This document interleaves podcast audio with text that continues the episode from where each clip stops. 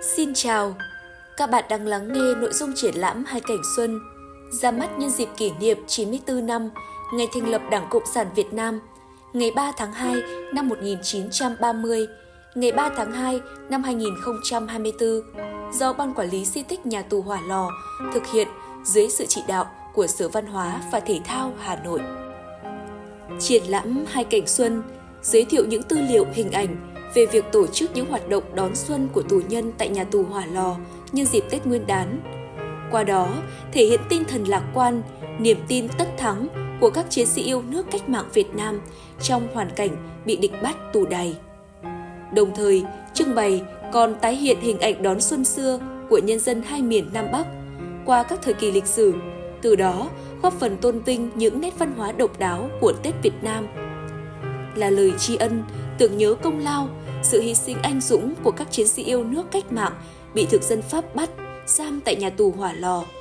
Góp phần giáo dục truyền thống yêu nước, lòng tự hào dân tộc, ý thức trách nhiệm bảo vệ di sản văn hóa dân tộc trong sự nghiệp xây dựng và phát triển nền văn hóa Việt Nam tiên tiến, đậm đà bản sắc dân tộc, góp phần phát huy giá trị di tích, thu hút khách tham quan đến trải nghiệm không gian lịch sử tại trưng bày chuyên đề và di tích. Triển lãm được giới thiệu đến du khách từ tháng 12 năm 2023 đến ngày 30 tháng 6 năm 2024 tại di tích lịch sử nhà tù Hỏa Lò, số 1 phố Hỏa Lò, phường Trần Hưng Đạo, quận Hoàn Kiếm, Hà Nội. Hãy cùng chúng tôi du hành thời gian, trôi theo dòng lịch sử. Lời giới thiệu Triển lãm hai cảnh xuân giới thiệu không gian đối lập giữa Xuân trong ngục lửa và Xuân ngoài tường đá nhà tù hỏa lò. Trong chốn địa ngục trần gian, mùa xuân của những chiến sĩ yêu nước cách mạng vẫn bừng sáng lên với khao khát tự do và niềm tin chiến thắng. Dưới sự chỉ đạo của tri bộ, ban lãnh đạo các trại giam bí mật tổ chức cho anh em tù nhân đón mừng xuân. Qua đường tiếp tế, người bên ngoài cũng bí mật gửi thư chúc Tết, bánh kẹo, thuốc lào cho anh em bên trong nhà tù. Bên ngoài bức tường đá là những mùa xuân đan xen những bình yên trong bom đạn, no đủ trong thiếu thốn khó khăn. Hai cảnh xuân tuy khác biệt nhưng đều diễn ra trong không khí ấm áp, tràn đầy hy vọng vào năm mới với nhiều thắng lợi mới. Triển lãm hai cảnh xuân được thể hiện qua hai nội dung: Xuân trong ngục lửa và Xuân ngoài tường đá.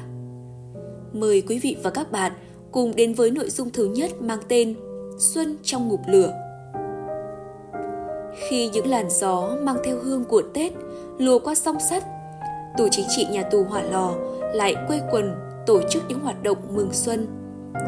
Vượt lên bao kìm kẹp chốn địa ngục trần gian, anh chị em bí mật tổ chức sáng tác thơ, văn, diễn kịch, làm cờ, hát quốc ca, liên hoan đón mừng năm mới. Những vần thơ lạc quan, những vở kịch ca ngợi tinh thần đoàn kết đấu tranh là nguồn sức mạnh giúp người tù vơi bớt nỗi nhớ nhà, mạnh mẽ vượt lên những khắc nghiệt tủ đầy. Tất cả là minh chứng cho lòng yêu nước và nhiệt huyết cách mạng không bao giờ tắt. Năm 1908, cử nhân Dương Bá Trạc, người tham gia sáng lập trường Đông Kinh Nghĩa Thục, bị thực dân Pháp bắt giam tại nhà tù Hỏa Lò năm 1908 đến năm 1909. Sau đó, đầy đi nhà tù Côn Đảo đã sáng tác hai bài thơ Tết trong ngục hỏa lò và khai bút trong ngục. Bài thơ Tết trong ngục hỏa lò, Dương Bá Trạc. Tiếng pháo đi đùng nổ bốn bên. Hôm nay ơ phải tiết minh niên. Mùa xuân nhuộm lá ba cây tỏi. Rượu Tết dậy mùi một tí men. Góp mặt bạn bè câu chuyện láo.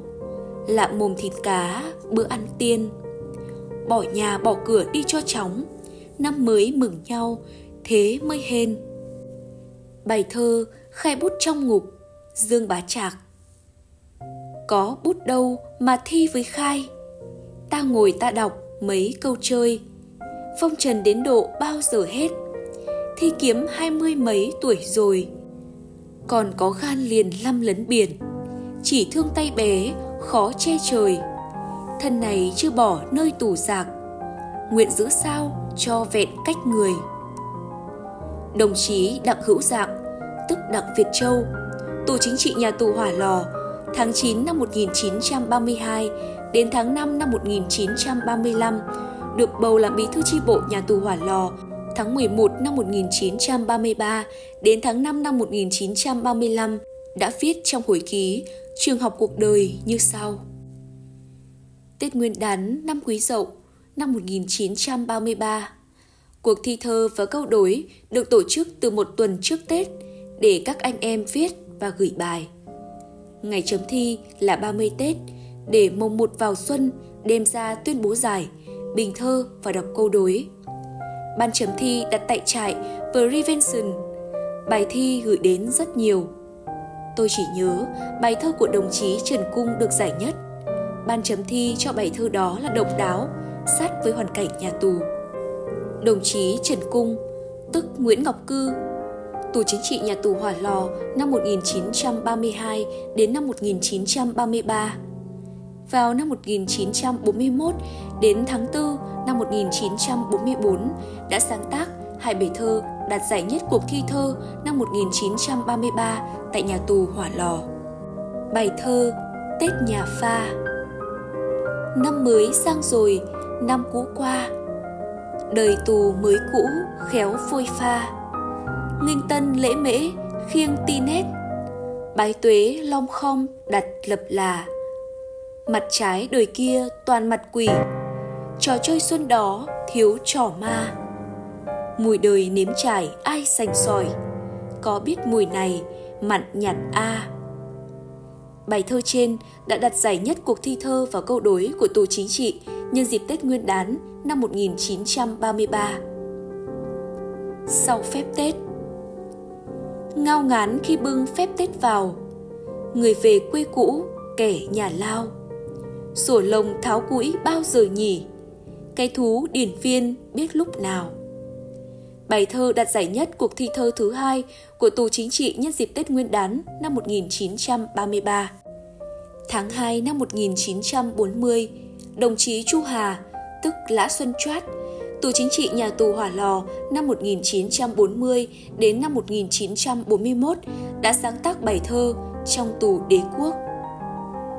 Trong tù đế quốc Hỏa lò nung nấu hồn dân tộc Phố xá thầm sen giọng oán hơn Xuân vẫn nở trong tù đế quốc Hương lòng gửi nhớ gió hồ gươm cũng trong năm 1940, đồng chí Chu Hà đã sáng tác bài thơ Xuân nở trong tù.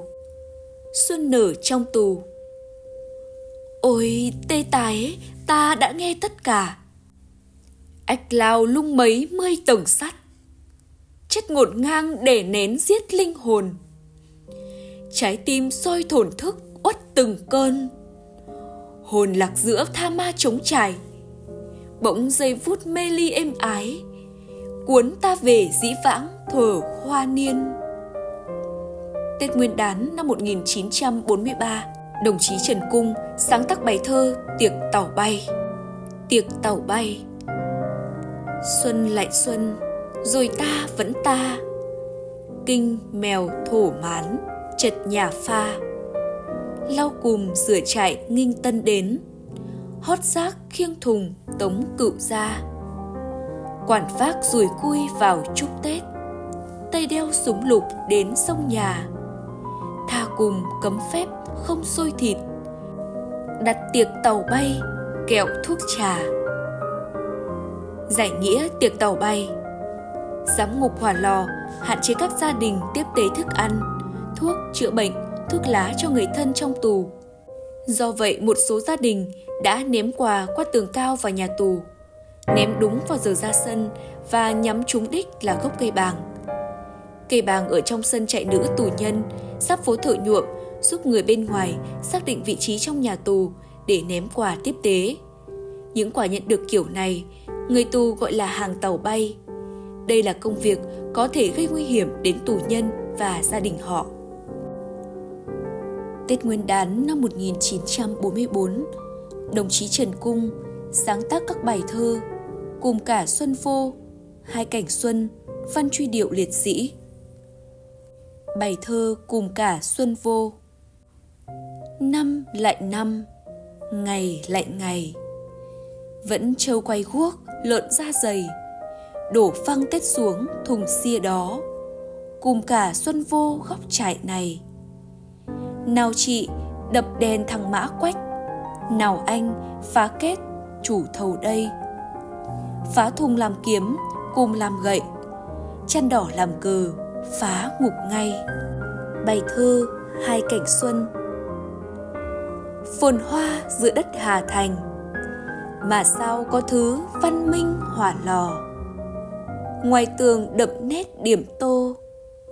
Trong tường để một buồng thu lạnh lùng xuân người nhắm tốt rượu nồng. Họp cùng thân quyến, vui cùng ái ân. Xuân ta rượu mạnh tinh thần.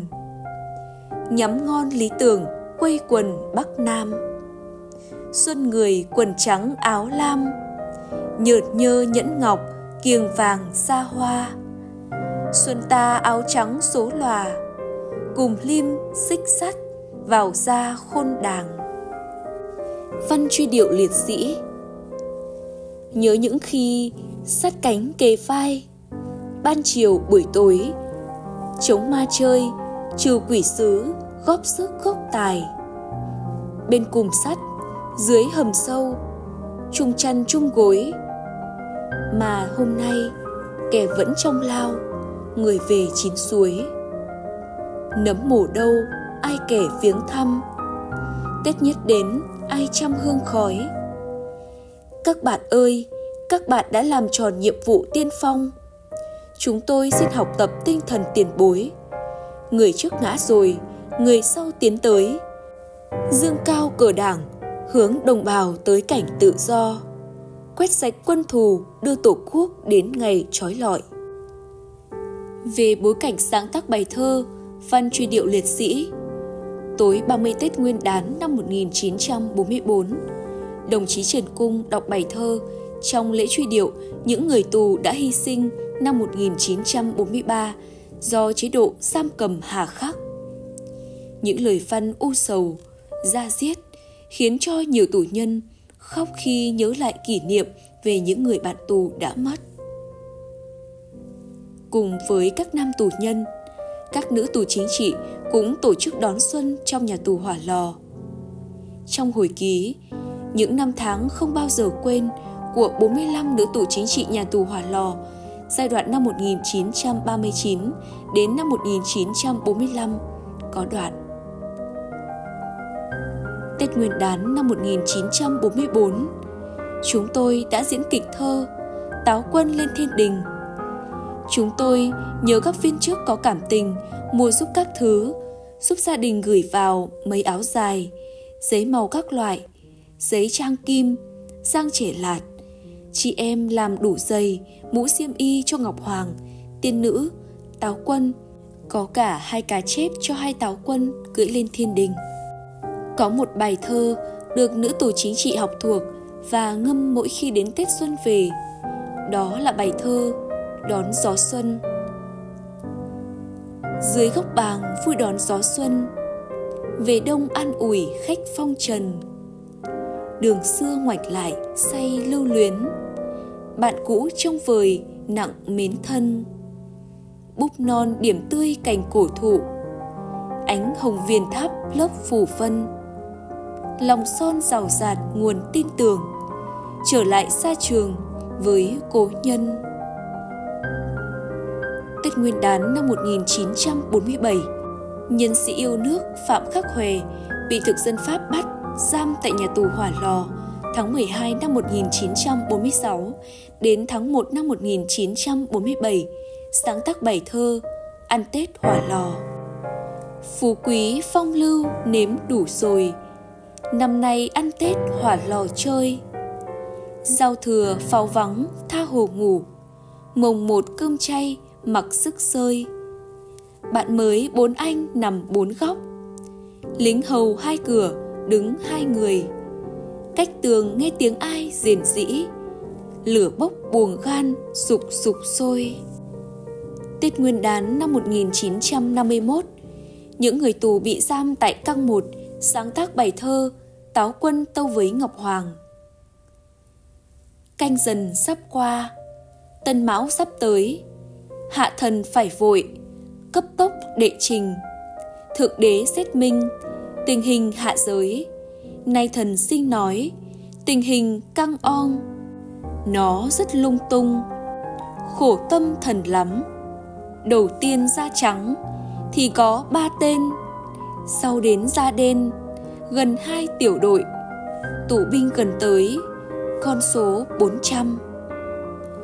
À quên mất rồi, còn năm bà phún, chú bé có tám, chăm chỉ học hành, ngoan ngoãn thông minh, ngày càng tiến bộ.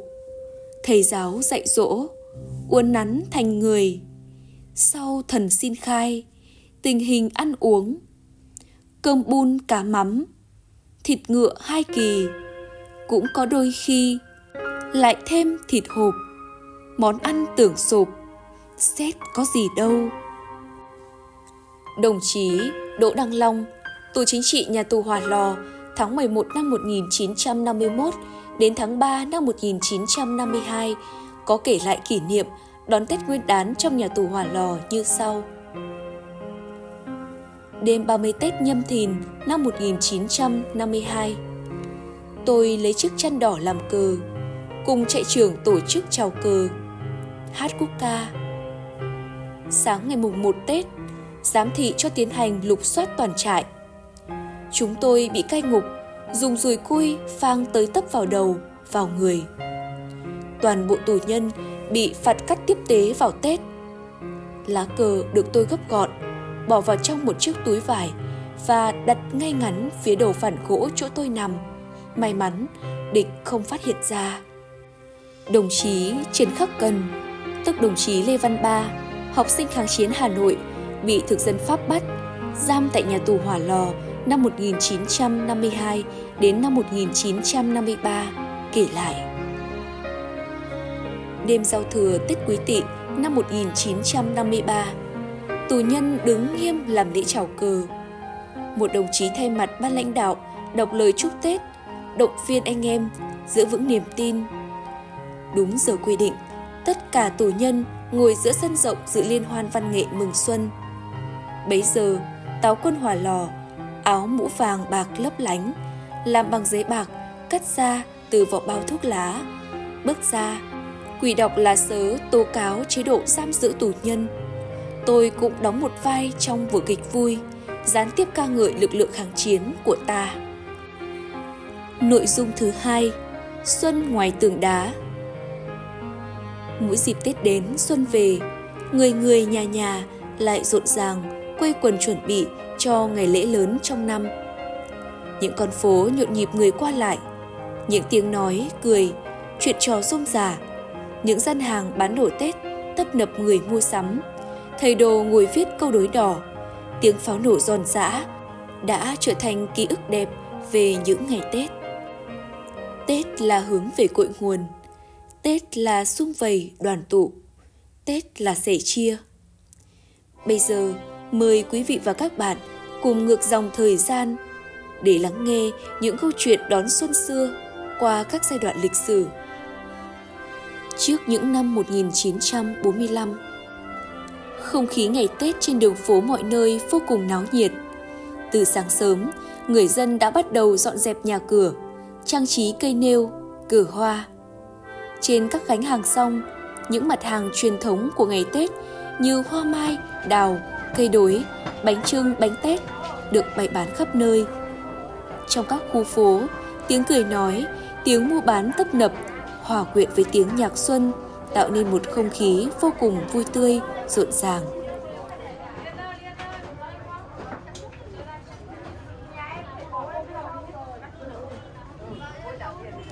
Không khó để bắt gặp gian hàng bán pháo Tết dựng ngay bên mặt đường Pháo được bày bán theo từng loại kích cỡ, từ pháo bông, pháo hoa, pháo dây đến pháo chuột, pháo đất.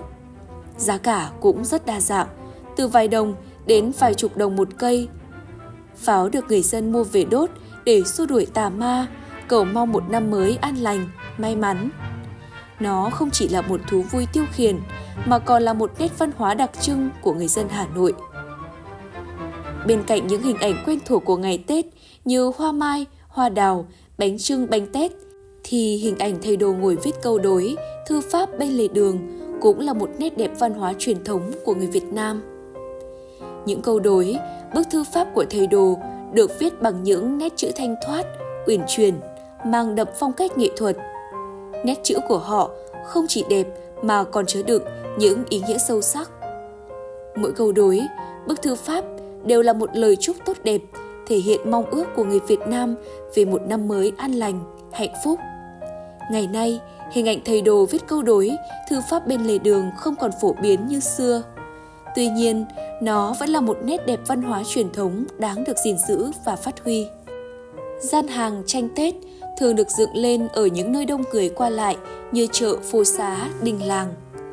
Những gian hàng này thường được bày bán đủ loại tranh Tết, từ tranh đông hồ, tranh hàng trống, tranh kim hoàng đến tranh sơn mài, tranh lụa.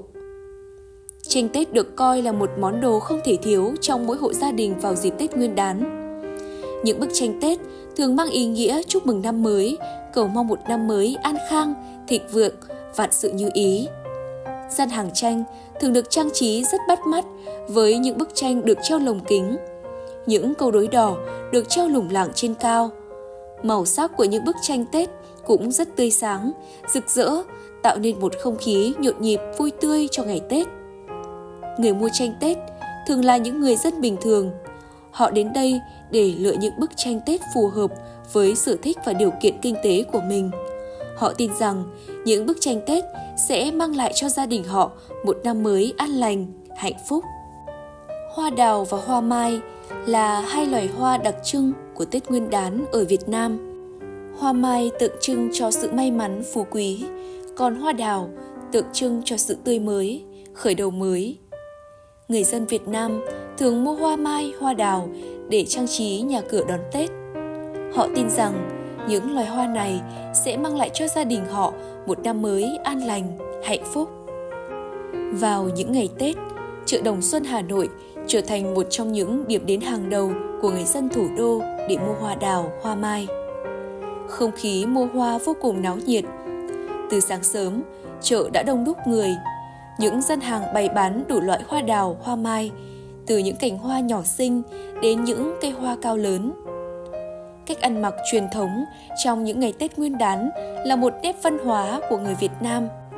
Nó thể hiện sự trang trọng, tươm tất của người Việt Nam trong dịp lễ Tết.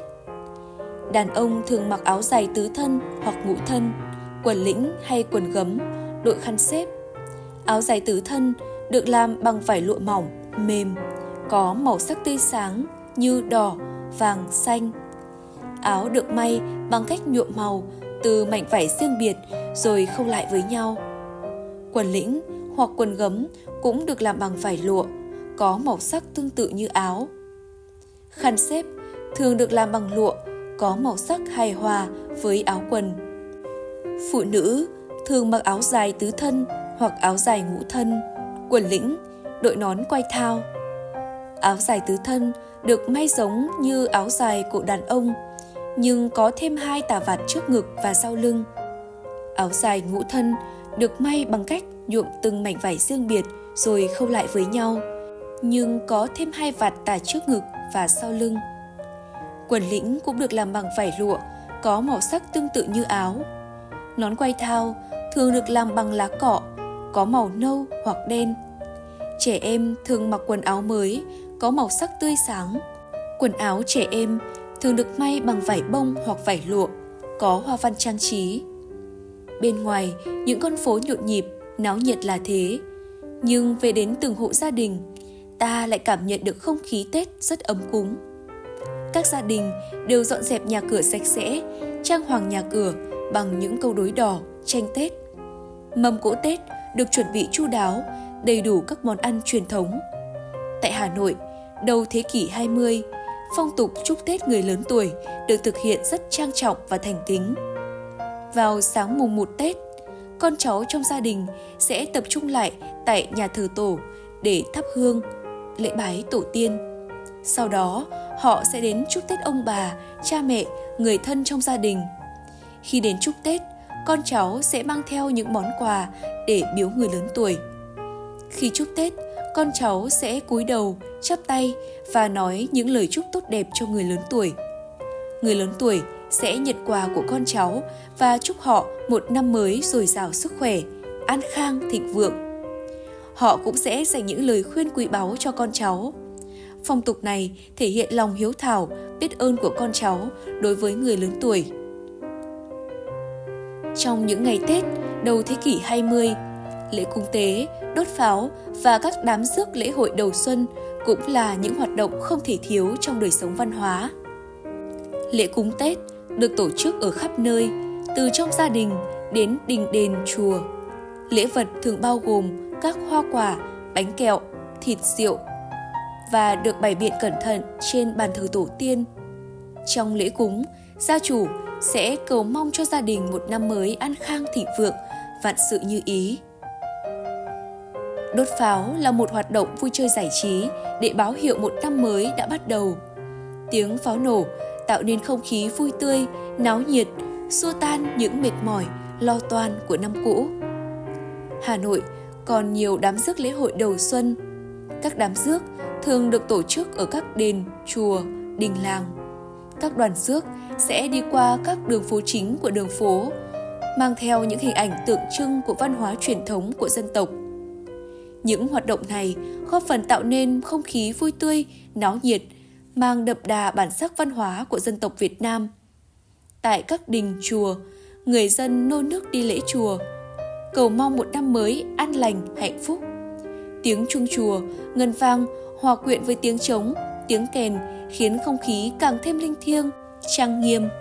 Từ năm 1945 đến trước năm 1975. Những năm này, Sài Gòn đang trong thời kỳ chiến tranh. Tuy nhiên, trong không khí căng thẳng ấy, người dân Sài Gòn vẫn chào đón không khí của năm mới. Người dân nô nức đi chơi Tết. Trong số đó, có không ít thanh niên, thiếu nữ háo hức đến dạp Nguyễn Văn Hảo để xem phim. Dạp Nguyễn Văn Hảo là một trong những dạp phim chiếu lớn nhất trên Sài Gòn thời bấy giờ. Được xây dựng từ năm 1938. Dạp thường chiếu những bộ phim mới nhất, hấp dẫn nhất, thu hút đông đảo khán giả. Bước vào dạp, những khán giả trẻ tuổi được chiêm ngưỡng những bộ phim điện ảnh hấp dẫn, mang đậm dấu ấn của thời đại.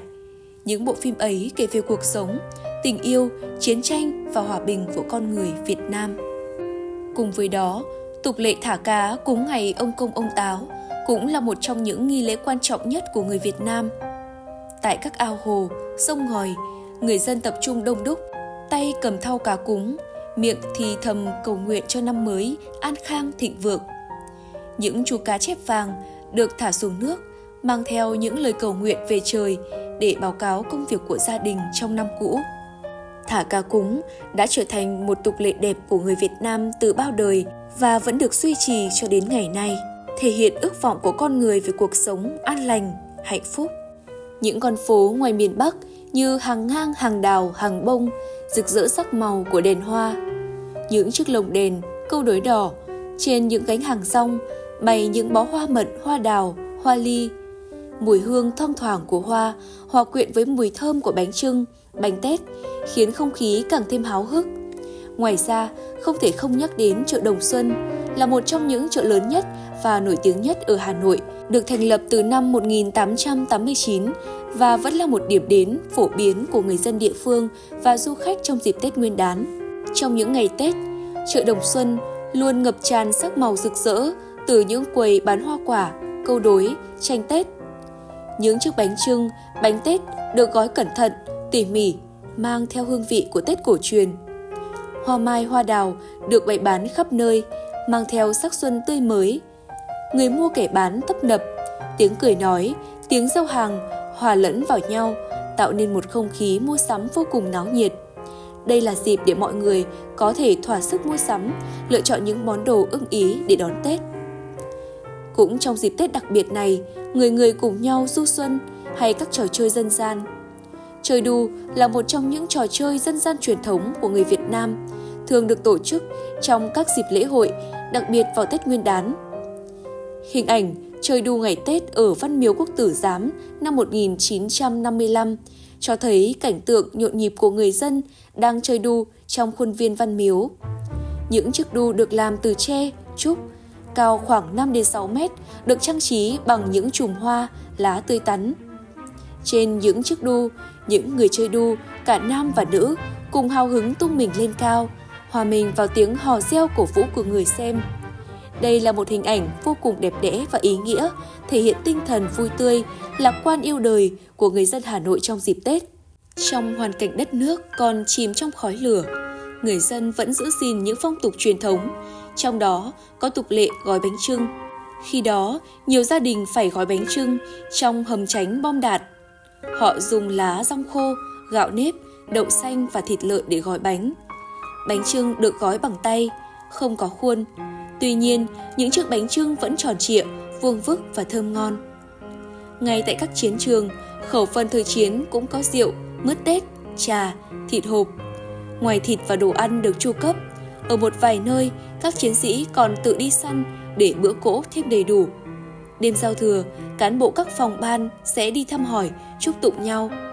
Đoàn văn nghệ sung kích cũng đến góp vui, vơi bớt phần nào nỗi nhớ nhà. Dù ở đâu, không khí đón mừng năm mới cũng luôn ngập tràn, mang theo hy vọng về một năm mới an lành, hạnh phúc và hòa bình. Từ năm 1975 đến nay, những năm 1975, kinh tế Việt Nam còn đang trong thời kỳ bao cấp, hàng hóa khan hiếm, giá cả cao. Vì vậy, việc mua sắm Tết là một vấn đề nan giải đối với nhiều người. Ngay từ những ngày đầu tháng Chạp, những hàng dài người bắt đầu xếp hàng từ sáng cho đến tận khuya trước các cửa hàng, chợ để mua sắm Tết. Người xếp hàng đến từ mọi tầng lớp, từ người già đến trẻ nhỏ. Trong lúc chờ đợi, mọi người trò chuyện, tâm sự với nhau để xua tan đi cái lạnh giá của mùa đông. Có người thì kể chuyện Tết xưa, có người thì chia sẻ những dự định cho năm mới. Cảnh tượng xếp hàng mua sắm Tết thời bao cấp là một trong những hình ảnh đặc trưng của thời kỳ đó. Nó thể hiện sự khó khăn, thiếu thốn của người dân trong thời kỳ kinh tế còn khó khăn. Tuy nhiên, nó cũng thể hiện tinh thần đoàn kết, tương thân tương ái của người Việt Nam. Thời bao cấp, các cửa hàng vải thường không có nhiều mẫu mã đa dạng như bây giờ. Vải vóc chủ yếu là vải thô, vải nhung, vải kaki, vải phin, các màu sắc đơn giản, trầm ấm. Tuy nhiên, những tấm vải ấy vẫn mang một vẻ đẹp giản dị, mộc mạc, khiến người ta cảm thấy ấm áp và gần gũi. Người mua vải thường là những bà mẹ ông bố. Họ cẩn thận lựa chọn từng tấm vải, nắn nót ngắm nghía từng đường kim mũi chỉ. Không chỉ chú ý đến chất liệu màu sắc, họ còn quan tâm đến giá cả sao cho phù hợp với túi tiền. Người lớn phải mất nhiều thời gian để lựa chọn được những tấm vải ưng ý. Sau khi lựa chọn được vải, họ sẽ đưa vải cho thợ may để may quần áo. Quần áo may từ vải thời bao cấp thường có chất lượng khá tốt. Chúng được may cẩn thận, tỉ mỉ, chắc chắn. Những bộ quần áo này thường được mặc trong dịp Tết và được giữ gìn cẩn thận. Cửa hàng bán giò, thịt quay thường nằm ở những khu vực trung tâm, đông dân cư. Cửa hàng thường nhỏ hẹp, chỉ đủ kê một chiếc bàn nhỏ và một chiếc tủ kính. Trên tủ kính bày bán những khay giò, thịt quay được cắt thành từng miếng nhỏ, bắt mắt. Thời này có hai loại giò được bán phổ biến nhất là giò lụa và giò bò. Giò lụa có màu sắc trắng ngà, mềm mại, thơm mùi thịt và nấm hương. Giò bò có màu nâu đỏ, giòn dai, thơm mùi thịt bò và hạt tiêu. Giò thịt quay thời bao cấp là một món ăn xa xỉ, nhưng cũng là một món ăn mang đậm hương vị của Hà Nội. Nó là một phần ký ức của những người sinh ra và lớn lên trong thời kỳ đó. Những ngày giáp Tết ở Hà Nội thời bao cấp, khắp nơi đều nhộn nhịp mua sắm chuẩn bị đón Tết. Trên các phố phường, người ta chen chúc nhau mua sắm quần áo, thực phẩm, đồ đạc. Và một trong những hình ảnh quen thuộc nhất của những ngày Tết ấy là những bàn đổi tiền lẻ. Bàn đổi tiền lẻ thường được đặt ở những khu chợ cửa hàng hoặc ngay trên vỉa hè. Bàn thường được kê cao hơn mặt đất một chút để người ta dễ dàng bỏ tiền vào, lấy tiền ra. Trên bàn thường có một tấm biển lớn ghi đổi tiền lẻ.